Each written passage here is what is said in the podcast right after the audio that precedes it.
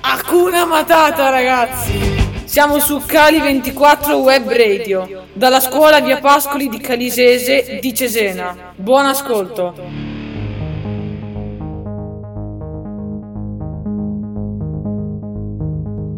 Ciao a tutti, siamo su Cali 24 Web Radio, siamo il gruppo Le Dive e oggi vi parleremo di come fanno le radici delle piante a sapere dove andare. Buon ascolto! Non avranno gli occhi e le orecchie, ma le piante sanno bene dove andare.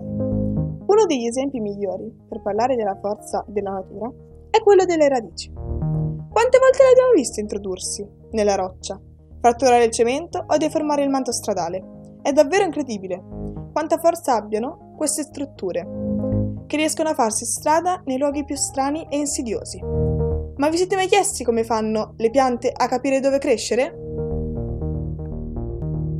Le radici delle piante sono dei veri e propri organi che svolgono molte funzioni fondamentali per la vita vegetale.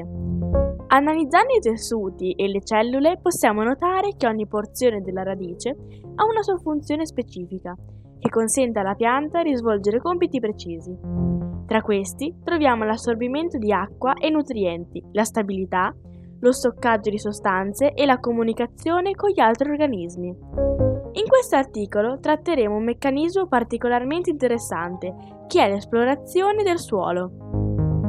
Gli scienziati del John Innes Center di Norwich hanno scoperto in che modo le radici si fanno strada nel terreno, evitando gli ostacoli. È questione di chimica.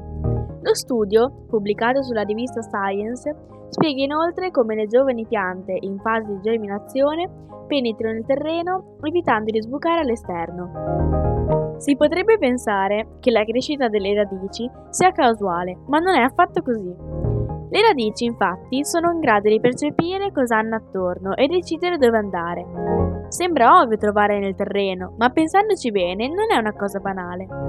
La crescita è ottimizzata per l'assorbimento di acqua e nutrienti e quindi avviene generalmente verso il basso, per un effetto chiamato gravitropismo o geotropismo, cioè quel fenomeno secondo il quale le radici si spingono in profondità nel terreno, sentendo la gravità. Questo avviene grazie a strutture che sfruttano la gravità per definire lo spazio attorno a loro. Nella radice esistono degli agglomerati molto densi di amido, gli amiloplasti, che come delle pietruzze sedimentano indicando alla pianta la direzione del vettore gravità.